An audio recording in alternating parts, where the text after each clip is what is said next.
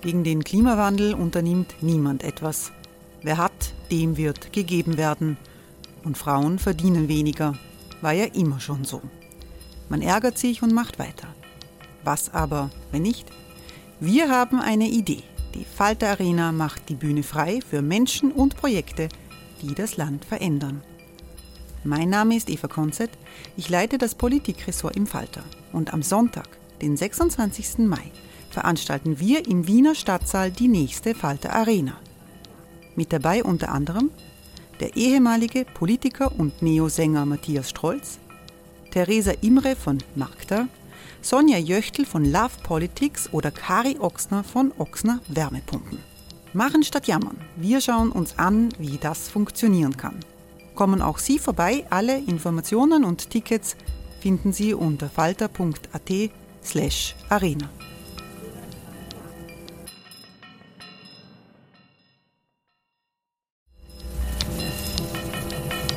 Falter-Podcasts werden durch Werbung unterstützt. Das hilft bei der Finanzierung unseres journalistischen Angebots. Die Erderhitzung ist kein Gefühl, aber mit vielen Gefühlen verbunden. Sorgen etwa oder Angst. Eine Veranstaltung gegen diese Ohnmacht ist Tipping Time, eine Klimakonferenz der Zivilgesellschaft.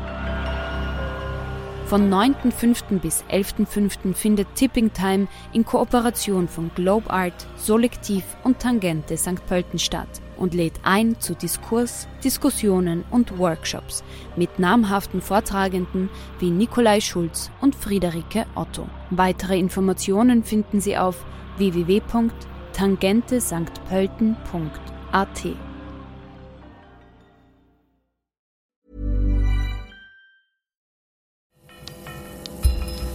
Falter Radio, der Podcast mit Raimund Löw.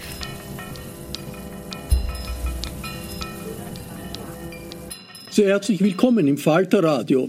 Corona hat international dazu geführt, dass sich die Staaten vor allem um sich selbst kümmern, obwohl die Pandemie natürlich die ganze Welt betrifft. Besonderem Stress ist Afrika ausgesetzt. Sie hören den zweiten Teil über afrikanische Perspektiven. In der Republik Südafrika, einem der wichtigsten Staaten des Kontinents, haben Millionen zwei Jahre lang kein Einkommen gehabt. Nach wie vor sind kleine Geschäfte und viele Restaurants geschlossen. Die Straßenränder der großen Städte sind voller Zelte von Obdachlosen, die kein Zuhause haben. Laut internationalen Statistiken ist Südafrika das Land mit den größten sozialen Gegensätzen. Nirgendwo sonst ist der sogenannte Gini-Koeffizient, der aufzeigt, wie groß die Unterschiede zwischen arm und reich sind, so hoch wie in der Südafrikanischen Republik.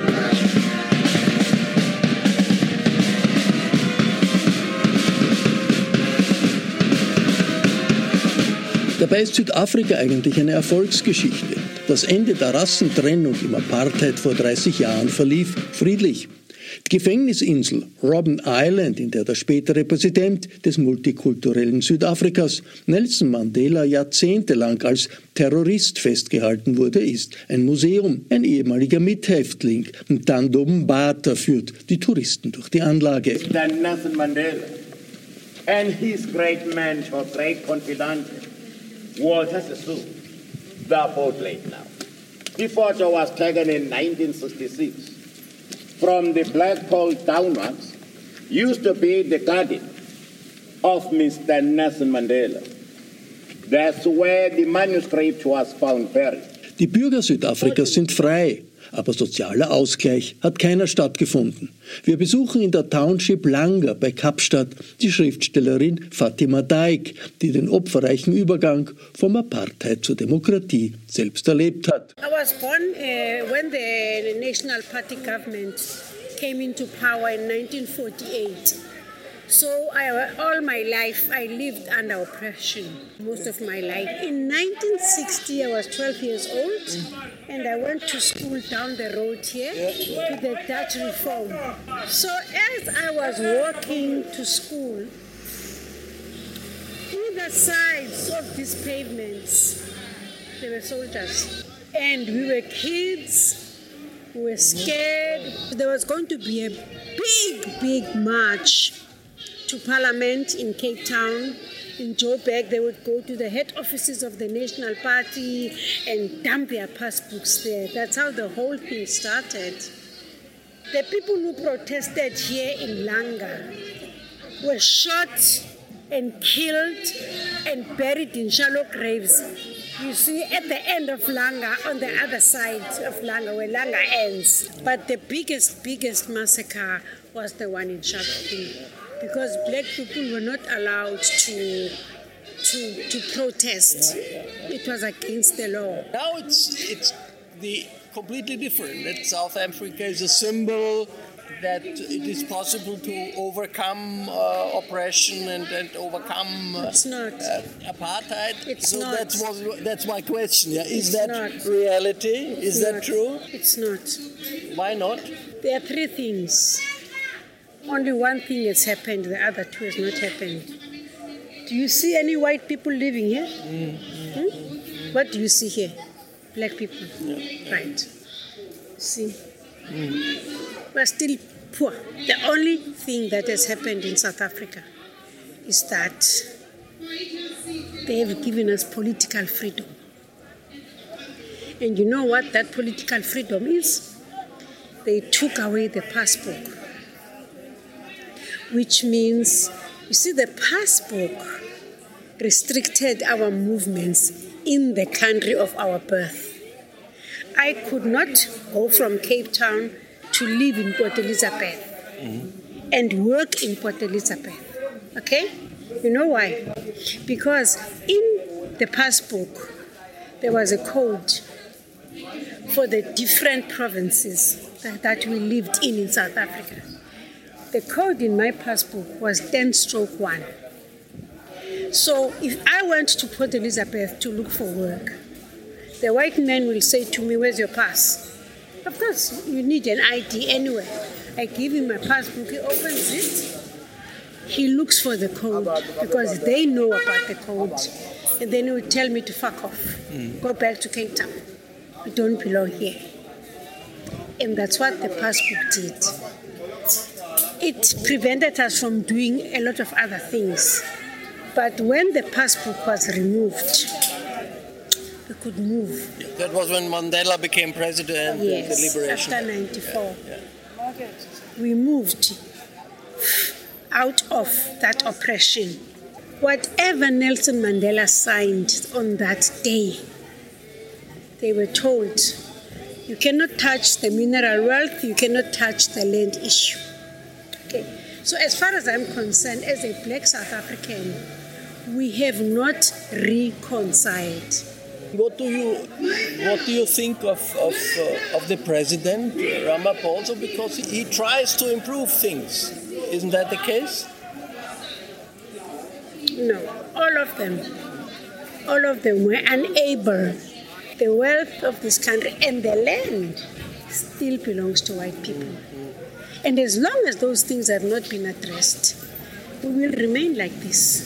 Die Schriftstellerin Fatima Daik haben wir in ihrer Township Langa bei Kapstadt besucht. Ayesha Keji ist in Südafrika eine politische Kommentatorin, die auf vielen Fernsehsendern zu sehen ist. Die Expertin diagnostiziert eine gefährliche Zunahme der sozialen Spannungen im Land.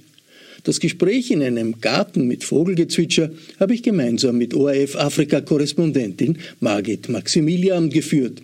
Die ökonomischen Auswirkungen von Covid sind dramatisch, sagt Ayesha KG. They have been very, very dire.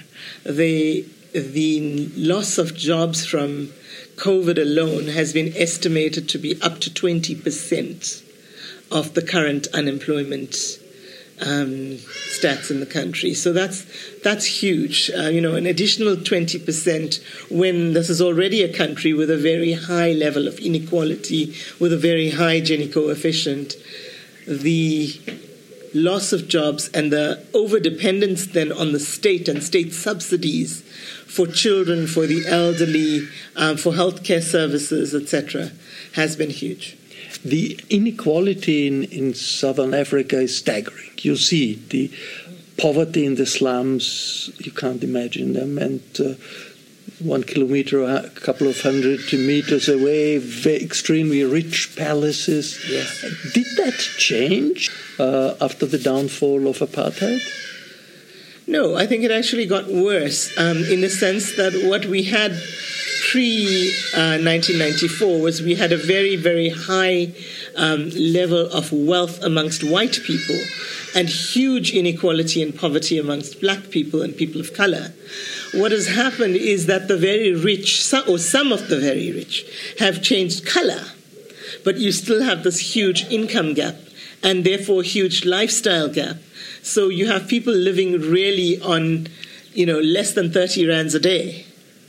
And on the other end of the scale, you have people spending 100,000 rand a day. South Africa is the most unequal country in the world. Yes. Can that be? Yes, it's the most unequal country in the world that is not in conflict. So it's not in a war situation. It's the and it's it's very very very unequal. It's got the highest so-called Gini coefficient in the world. And this staggering inequality is still growing with COVID. Can that be? Yes, it definitely deepened with COVID. Um, you saw many many people, as I said, lose their jobs, and with that loss of income came an, a deepening of the the poverty a deepening of food insecurity, particularly, uh, people losing their means of shelter. So you'll see that quite often in the urban areas, you'll see people living um, in tents on the edge of the road, and some people living in old cars, etc., which really is an indicator that this, this level of poverty has increased. What does that do to political stability in the country. South Africa, a democratic country, multi-party system, democratic elections, mm-hmm. but still a country with riots. How, in which direction does that go? Well, I think frustrations with the huge inequality have led to things like bread riots, food riots, um, the looting we saw last year, etc. But having said that, I also think that much of what we've seen both last year and in more recent times with the xenophobic violence against immigrants in the townships um, has been political opportunism. So basically, feeding off people's frustrations, people's anger, people's hunger, and using that, manipulating that for political gain. So, uh, these riots that we had seen this spring. Mm-hmm. Uh, how did they go? What did that What did that mean? How did they proceed? Because in Europe, most people don't know about them. Right. Um, essentially it's a group called Operation Dudula, who I think are transitioning into a political party. Fascist party. That very fascist, very nationalist, um, hugely anti-immigrant, who are basically going around attacking businesses, homes, etc., belonging to those they deem to be immigrants, or even those who might be South African citizens but might have actually come from other countries in the region. Immigrants would uh, have come f- where, from where? Um, largely Zimbabwe, Mozambique, and Malawi. Um, so those are the three countries, neighboring countries, from which we get lo- large numbers of immigrants. Also, to a lesser extent, Lesotho and Swaziland. Um, and then also further afield, places like Nigeria, Congo, um, Burundi, Rwanda, etc. We in South Africa, at the tip of the continent, we seem to have an attraction for our fellow Africans to come here as so called economic refugees looking to make a better life for themselves. And this has now become the focus of many South Africans who feel they have taken, the immigrants have taken jobs away and opportunities away from them. Although the actual research so shows that this is not the case, that in most instances, immigrants work much harder, longer hours, etc., to make um, a success of their businesses, their small businesses that they establish. But traditionally, South Africa is very open to mig- migrants, isn't it? Well, yes, specifically after 1994, you know, when, uh, with our democratic transition, because so many of these neighboring countries and even further afield had supported South Africa's anti apartheid struggle. We were very welcoming to migrants. We were very um, our, our government and our people had a very Pan Africanist outlook. But with the deepening poverty and the deepening inequality, people look for scapegoats, and the migrants are an easy scapegoat. That sounds very similar to much of what we see in Europe. Absolutely. Too. What does this situation, deepening economic crisis, growing racist attacks against migrants, due to the political system? In South Africa, we have the African National Congress, President Ramaphosa from the African National Congress, and a multi party system. How, is there the danger that this system is destabilized? Very much so. I think specifically because we don't have direct representation in our electoral system. And there was a recommendation many years ago in the early days of democracy by the so called Van Zyl Commission that South Africa moves from a proportional representation system to a mixed member system so that we have at least some direct representation so that constituents know who their representative in the National Assembly is and are able to hold them accountable. At the moment, it's only about holding parties accountable. And of course, when you have a party that's so majoritarian as the ANC, although its majority has been shrinking, but still it is a majoritarian party. So therefore, there is very little that can be done at a practical level to hold the party accountable for um, poor service delivery in terms of, for example, education, health, etc. The uh, economic situation, the social situation depends a lot on prices prices for food, prices Yes. for uh, bread, prices for other necessary items. In how far does the war in the Ukraine influence the uh, food situation of the normal people in this country?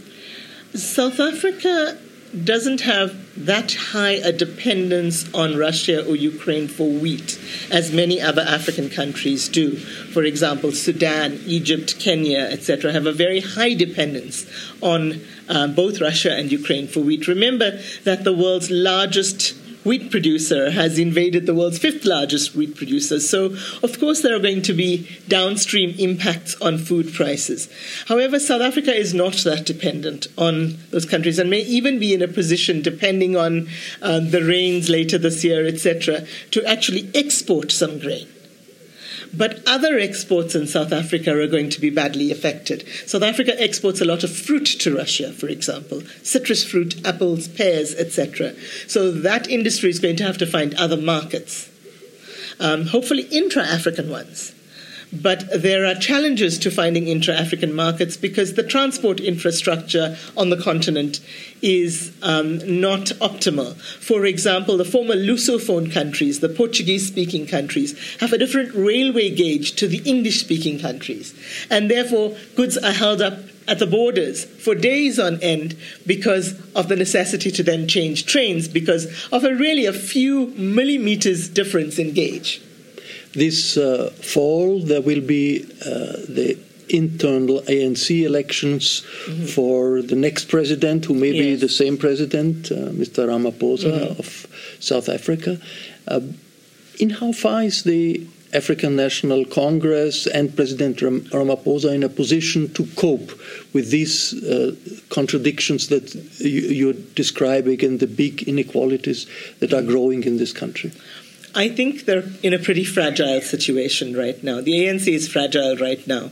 Both internally, there are huge rifts internally within the party, and then to deal with these external factors such as deepening poverty, inequality, etc.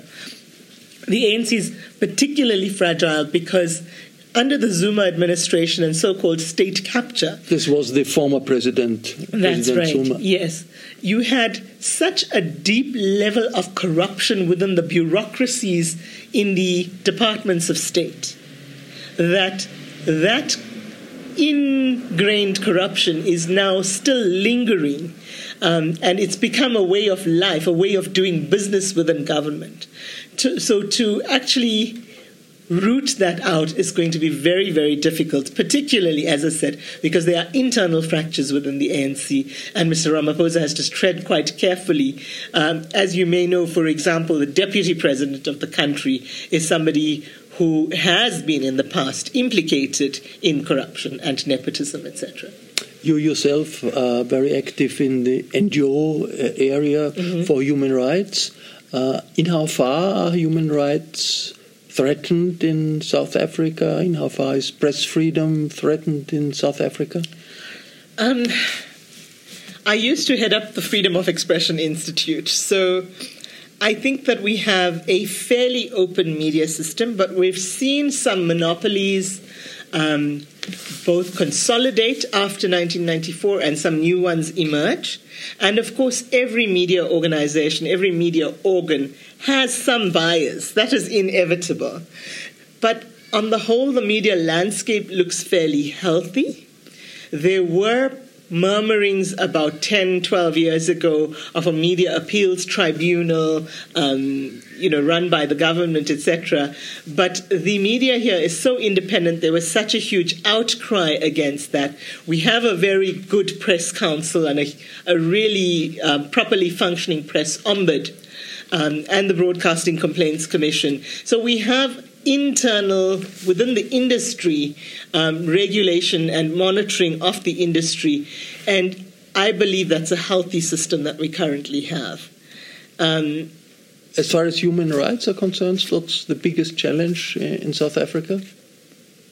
The biggest challenge is structural poverty, structural inequality, um, inequalities in the education system, because that means you're going to carry on that structural pro- poverty into future generations. Um, if we can fix just the education system, we might have a chance of pulling ourselves out of the mess that the 10 years of the Zuma administration brought us into. Thank you very much. Just for, for our public, could you uh, describe what you're doing and give your name, describe what you're doing, what the response of the broader audience to what you're doing and what you're writing is? Ready to pop the question? The jewelers at BlueNile.com have got sparkle down to a science with beautiful lab grown diamonds worthy of your most brilliant moments. Their lab grown diamonds are independently graded and guaranteed identical to natural diamonds, and they're ready to ship to your door. Go to Bluenile.com and use promo code LISTEN to get $50 off your purchase of $500 or more. That's code LISTEN at Bluenile.com for $50 off. Bluenile.com code LISTEN. Um, my name's Aisha Kaji. I'm a governance analyst, a political analyst, and a human rights activist. I work mainly in sub Saharan Africa, and my areas of focus are environmental rights, gender rights, media freedom, um, and transitional justice. All of those areas are particularly important in South Africa today, but also in other parts of the continent. Um, the response to what I research and write has been mixed. Um, for example, when President Mbeki was in power, there were times when I was very critical of his stance on Zimbabwe or on HIV and AIDS. And so I got blacklisted from the state broadcaster, from the public broadcaster, the SABC.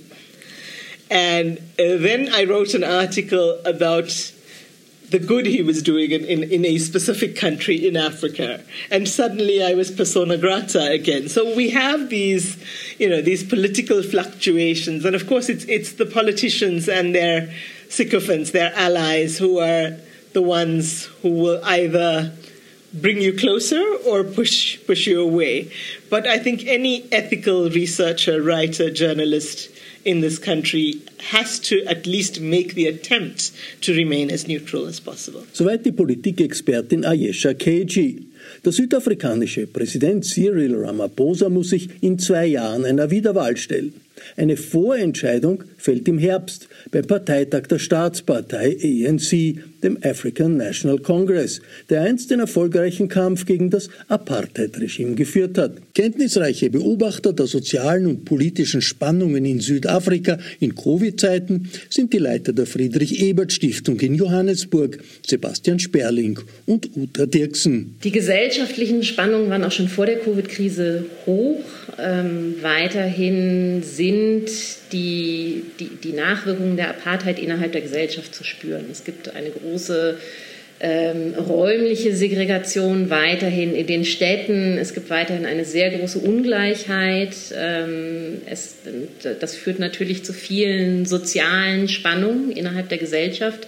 Ähm, und das wurde mit Covid äh, verstärkt. Dazu kommt, dass ähm, auch die Leistungen des Staates abgenommen haben über die letzten Jahrzehnte, muss man eigentlich sagen. Gerade durch die State Capture an der Suma, dieses professionell organisierte System der Korruption, das eben die, äh, ja, die finanziellen Möglichkeiten und die Kapazitäten des Staates unheimlich ausgehöhlt hat und eben Wasserversorgung, äh, ordentliche Häuser, Kanalisation, Strom, Gesundheitssektor, Bildung hat alles darunter gelitten. Das heißt, der Alltag, das Leben der Menschen hat sich verschlechtert und da ist eben insbesondere für die arme Bevölkerung. Es hat äh, in den letzten Wochen, auch letzten Monaten aufständische Revolten, auch, auch gewaltsame Auseinandersetzungen äh, gegeben, auch, durchaus auch mit Toten, Angriffe auf äh, Ausländer von, von äh, Milizen, ähm, die politisch auch motiviert ja. sind. Wie sehr ist die Stabilität, gesellschaftliche Stabilität in, in Südafrika auch politische gefährdet? Mhm. Die Unruhen zeigen, also es war eine Verbindung von politischen und sozialen Faktoren. Also die großen Unruhen waren ja im Juli letzten Jahres, die auch international durch die Medien gegangen sind, die angefangen wurden oder ja, durch losgetreten wurden von politischen Fraktionen. Also es ging um die Inhaftierung von äh, Jacob Zuma, dem, dem ehemaligen, dem früheren Präsidenten. Aber es hat gezeigt, äh, was für ein soziales Pulverfass es eben auch ist. Ähm, also es, es gab konzertierte Aktionen, um eben äh, diese, ja, diese, diese Aufstände loszutreten, aber es hatte dann auch eine unheimliche Resonanz, weil es eben, ja, weil die Lage vieler so aussichtslos ist, ähm, dass, ja, dass sowas dann schnell äh, Dimensionen annimmt, die dann, glaube ich, auch diejenigen, die das angefangen haben, nicht mehr unter Kontrolle kriegen konnten. Und ein anderer Faktor, den Sie auch eben angesprochen haben, ist, dass es sich zurzeit auch ganz stark an Xenophobie und äh, Ausländerfeindlichkeit ähm, entlädt. Das heißt, statt sozusagen auf die größeren Strukturen zu gucken, äh, die, äh, die die eigenen Lebensbedingungen und die nicht so die, die, die schlechten Lebensbedingungen bedingen, ähm, werden Sündenbocke gesucht und da eben die, die Migranten aus anderen afrikanischen Ländern oft gefunden. Wie wirkt sich diese Situation auf äh, die Position des Staatspräsidenten, des Chefs des ANC, Herrn Ramaphosa aus? Bei allem, was ähm, Uta Dirksen gerade richtig äh, genannt hat als, als die Faktoren, die das zum Pulverfass machen, ist ja die spannende Frage, was hält das überhaupt dann zusammen in so einer hoffnungslosen äh, sozialen und wirtschaftlichen Lage mit über, weit über 40 Prozent Arbeitslosigkeit etc., äh, der Armut, der Ungleichheit. Und ich glaube, was wir in den Juli-Unruhen gesehen haben, war, dass der Staat in vielerlei Hinsicht versagt hat. Ähm, auch die Sicherheitskräfte versagt haben, äh, das einzudämmen. Aber äh, die ähm, die Gemeinden zusammengekommen sind, ähm, um, um, um, ihre Infrastruktur zu schützen. Ähm, und ich glaube, dieses Staatsversagen in einigen Bereichen, was wir gerade in den letzten Jahren eben verstärkt durch diese Plünderung der Staatskassen gesehen haben, hat auch dazu geführt, dass dann außerhalb dessen ganz viel wächst an, an Engagement. Ähm, es gibt immer die, die Erzählung von der äh, Apathie der vermeintlichen hier, der, der, der Wählerinnen und Wähler, wenn man zum Beispiel sich die niedrige Wahlbeteiligung anschaut der letzten Kommunalwahlen. Aber ich würde nicht den Fehler machen, das gleichzusetzen mit einer politischen Apathie, sondern im Gegenteil. Äh, viele Südafrikanerinnen und Südafrikaner, die ähm, sich eben sehr wohl engagieren in ihren Gemeinden, um eben das auszugleichen, was der Staat nicht leisten kann. Äh, da wächst ganz viel außerhalb des Staates und außerhalb der Parteien. Und deswegen erwähne ich das jetzt auch im Zusammenhang mit der Frage nach der, der Rolle des des ANC und des Präsidenten. Ähm, denn ganz sicher hat der ANC an Unterstützung verloren in den letzten Jahren und äh, das macht die Rolle äh, des, des, Präsidenten nicht einfacher. Aber es ist auch nicht so, dass andere Parteien dadurch gewinnen würden, äh, sondern generell es eine Frustration mit Demokratie und Parteien gibt, was in sich sehr gefährlich ist. Ähm, und was vor allen Dingen die Frage aufwirft, was mobilisiert dann mit Blick auf die nächsten Wahlen 2024? Wie mit Parteien, die so dermaßen auch jetzt mit dem Rücken zur Wand stehen in vieler Hinsicht, wie reagieren die, wie mobilisieren die für die anstehenden ähm, Wahlen? Und da sehe ich eben ganz viele Risiken, die verbunden sind mit, der, mit den Spannungen, die, die Uta Dirksen gerade genannt hat. 2024 sind Parlamentswahlen und Präsidentschaftswahlen, aber vorher schon diesen Herbst die Entscheidung des ANC, wer der ANC-Kandidat wird richtig. Also Ramaphosa muss sich bestätigen lassen diesen Herbst von seiner Partei als äh, Kandidat für eine zweite Amtszeit. Richtig. Und ähm, das war für seine Vorgänger im Amt. Äh, waren das immer spannende Momente, weil der ANC eine sehr breite, sagt immer Broad Church, eine, eine weite Kirche ist mit sehr vielen Strömungen und Fraktionen. Ähm, und ähm, sowohl Thabo Mbeki als auch Zuma sind von ihrer eigenen Partei zurückgerufen worden. Und ähm, die Frage ist, droht Ramaphosa etwas Ähnliches. Es ist sehr schwierig, da Prognosen zu machen. Was sicher ist, ist, dass diese Wahlen im Dezember ganz viel politische Energie fressen. Und äh, Ramaphosa hat seine, äh, seine erste Nominierung nur ganz knapp ge äh, geholt in der eigenen Partei. Da war die Partei wirklich in dem Moment gespalten in zwei Teile. Das heißt aber nicht, dass das zwei äh, homogene Blöcke wären, sondern die Fraktionen sind sehr, wirklich sehr vielschichtig. Und da spielt ganz viel mit rein. Da spielt äh, Frustration mit, dem, äh, mit fehlenden Fortschritten in der Armutsbekämpfung äh, im Moment und der Bekämpfung der Ungleichheit mit rein. Äh, die, die Korruptionsbekämpfung, die auch ganz viele politische Konsequenzen schon im ANC glücklicherweise hatte, aber was natürlich irgendwo äh, auch viel politische Energie gegen Ramaphosa freisetzt. Ähm, und das wird einfach sehr viel absorbieren von, von, von dem äh, Diskussionen in diesem Jahr von der Energie der Partei und auch von Ramaphosa, der ja seine eigene Basis erstmal sichern muss für eine nächste Amtszeit, in einem Moment, wo die Energie eigentlich sein sollte, die sozialen und wirtschaftlichen Krisen anzugehen. In äh, den internationalen Diskussionen um die Auswirkungen der Pandemie und um den Umgang mit der Pandemie äh, spielt die Frage der Patentrechte für die Impfungen eine große Rolle. Die äh, Pharmafirmen, die die Impfungen entwickelt haben mit viel Geld, haben diese Patente bisher nicht freigegeben für Staaten, die äh, das nicht zahlen können. Ähm, die USA sind dafür, die Europäer sind dagegen, dass diese Patentrechte freigegeben werden. Wie, wird das, wie sieht man das in Südafrika? Das war ja eine Initiative, die äh, von der südafrikanischen und indischen Regierung äh, eingebracht wurde bei der Welthandelsorganisation. Übrigens nicht präzedenzlos, sondern äh, sich beispielnehmend an das, was wir damals mit der AIDS und HIV ähm, ähm, Medikamenten gemacht haben als Weltgemeinschaft in einer Krise, die, äh, die, die, uns alle angeht, was jetzt wieder der Fall gewesen ist und weiterhin ja auch äh, relevant ist und wo äh, die Ablehnung eben groß war der ganzen Industrienationen gegen diesen Vorstoß. Ähm, ich würde das ein bisschen in einem breiteren Kontext äh, sehen wollen, denn Südafrika äh, ist weiter oder vielleicht wieder ein Verbündeter in dem, was wir als äh, Europäer wollen, im Sinne einer, eines demokratischen Multilateralismus, äh, internationalen äh, Solidarität, einer Werte- und äh, rechtsgebundenen internationalen Ordnung. Ähm, Südafrika ist das einzig afrikanische G20-Land, ist immer wieder auf den G7-Gipfeln eingeladen, äh, wird oft von außen, gar nicht so sehr, würde ich sagen, auf dem afrikanischen Kontinent unbedingt immer, aber äh, von außen wahrgenommen als ein, ein wichtiger Sprecher des äh, äh Afrikas. Ähm, und, und, tatsächlich, wenn man sich anschaut, auf welchen Werten die auf, äh, südafrikanische Außenpolitik beruht, äh, eben auf Dialog, auf, äh, auf friedliche, äh, eine friedliche, wertebasierte ähm, Weltgemeinschaft, da haben wir hier einen wichtigen Verbündeten. Und die Frage ist, haben wir genug getan in den letzten Jahren, äh, um gemeinsam mit dem Verbündeten was zu gestalten. Wir fragen uns das jetzt in der Ukraine-Krise, warum hat Südafrika sich da enthalten? Und das ist ein Riesenfass, in das ich gar nicht äh, äh, rein will hier in die, in die, in die südafrikanische Diskussion. Äh, nur hier wird das durchaus in einem größeren Kontext gesehen. Ähm, fernab der Sonntagsreden ähm, aus dem Westen, wie viel ist wirklich investiert in eine solidarische Partnerschaft? Und diese Patentfrage und diese, diese Reaktion auf, auf diesen Vorstoß in der Welthandelsorganisation hat hier viele sehr tief getroffen und wurde wahrgenommen als eine fehlende Solidarität des Westens, in, in dem man in dem Moment Interessen der Pharmaindustrie priorisiert hat vor, einem, äh, vor einer Pandemiebekämpfung, die zumindest alles versucht, was möglich ist.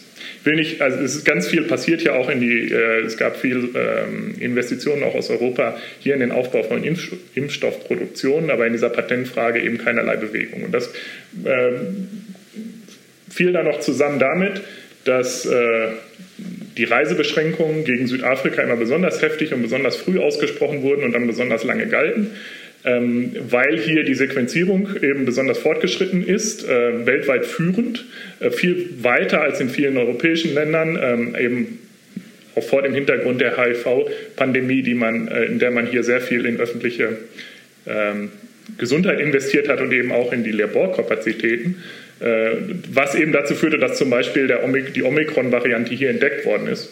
Äh, und dann Südafrika in der eigenen Wahrnehmung dafür bestraft worden ist, dass man es entdeckt hat, indem man sofort gerade zum Beginn der Touristensaison, die, äh, der zweiten äh, ähm, ähm, innerhalb der Pandemie, dann diese harten Reisebeschränkungen ausgesprochen worden sind. Und äh, das mag jetzt für viele äh, unzusammenhängende äh, Events sein, aber hier wird es gemeinsam gesehen als eine fehlende Solidarität ähm, und ähm, ein, eine Kluft zwischen dem, was wir rhetorisch immer verlangen, an einer gerechten, äh, wertebasierten äh, Weltordnung und dem, was wir dann in, in solchen konkreten Entscheidungen praktizieren. Wir sehen ja diese Entfremdung zwischen Südafrika und dem Westen, also Europa und Amerika, jetzt auch besonders in der Frage der, äh, des Ukraine-Krieges. Wie stark ist diese Entfremdung aus, aus, aus, Ihrer Sicht? Wie nachhaltig ist das, dass äh, in Südafrika, das offizielle Südafrika, die Verurteilung der russischen Invasion nicht mitmacht?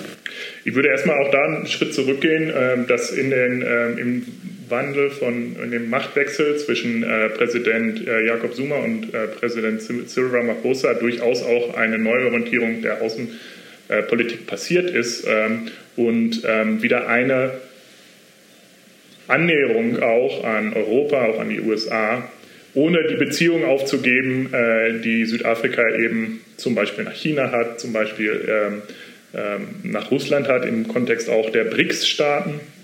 Ähm, also ich glaube, da haben wir äh, grundsätzlich wieder eine Annäherung gesehen, wie gesagt, die dann diese etwas harten Erfahrungen hatte, gerade als, als Solidarität gefragt war. Ähm, aber eben viel Potenzial wirklich in eine politische Partnerschaft. In dieser Ukraine-Frage bricht diese außenpolitische Debatte hier in Südafrika jetzt nochmal besonders auf und das ist alles andere als äh, final beantwortet, würde ich, würde ich behaupten, ähm, und zeigt eben, dass es da sehr viele Stimmen innerhalb des ANC gibt, äh, auch innerhalb der Regierung äh, und auch eine, eine breite gesellschaftliche Diskussion, wo ganz viel mit reinspielt. Die Sympathien äh, für Russland sind relativ groß in vielen Teilen Afrikas. Äh, haben wir das unterschätzt in Europa? Die Frage, was wir meinen, also ähm, ob wir die, die, die Solidarität zwischen den Völkern meinen oder jetzt ganz konkret die Regierung Putin, Historisch ist es hier in Südafrika ganz klar, dass es da enge Beziehungen äh, äh zur damaligen Sowjetunion gab äh, und der natürlich eine besondere Rolle hat in der äh, Unterstützung des Kampfes gegen die Apartheid. Viele äh, in ähm, der Sowjetunion, übrigens nicht nur in Moskau, sondern auch in Kiew und in der Ukraine, die ja auch Teil der Sowjetunion waren, ähm, ihre, ihre politische Ausbildung, zum Teil, auch, zum Teil auch ihre militärische Ausbildung äh, bekommen haben. Also historisch sind da ganz sicher ganz tiefe, äh, ganz tiefe Beziehungen. Für Südafrika im Speziellen ähm, war in den vergangenen Jahren noch das Bündnis der Schwellenländer, der BRICS, ähm, dann eben auch ein Forum, in dem man mit Russland zusammengearbeitet hat. Also ja, es gab ähm, ähm, und gibt äh, da, da viele enge Beziehungen. Ähm, sicher nur ein Teil dessen, äh, der Erklärung jetzt für die ähm, ja, Position der südafrikanischen Regierung in diesem Konflikt. Das war der zweite Teil einer dreiteiligen Serie über afrikanische Perspektiven.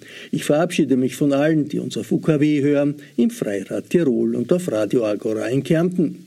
Brennende internationale Themen werden regelmäßig im Falter behandelt. Ein Abonnement des Falter können Sie im Internet bestellen über die Internetadresse abo.falter.at.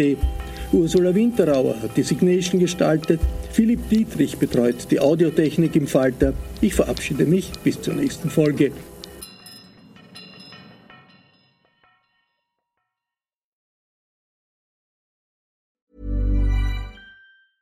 Cool fact a crocodile can't stick out its tongue. Also, you can get health insurance for a month or just under a year in some states. United Healthcare short term insurance plans, underwritten by Golden Rule Insurance Company, offer flexible, budget friendly coverage for you. Learn more at uh1.com. Even when we're on a budget, we still deserve nice things. Quince is a place to scoop up stunning high end goods for 50 to 80% less than similar brands. They have buttery soft cashmere sweaters starting at $50, luxurious Italian leather bags, and so much more. Plus, Quince only works with factories that use safe, ethical, and responsible manufacturing. Get the high-end goods you'll love without the high price tag with Quince. Go to quince.com/style for free shipping and 365-day returns.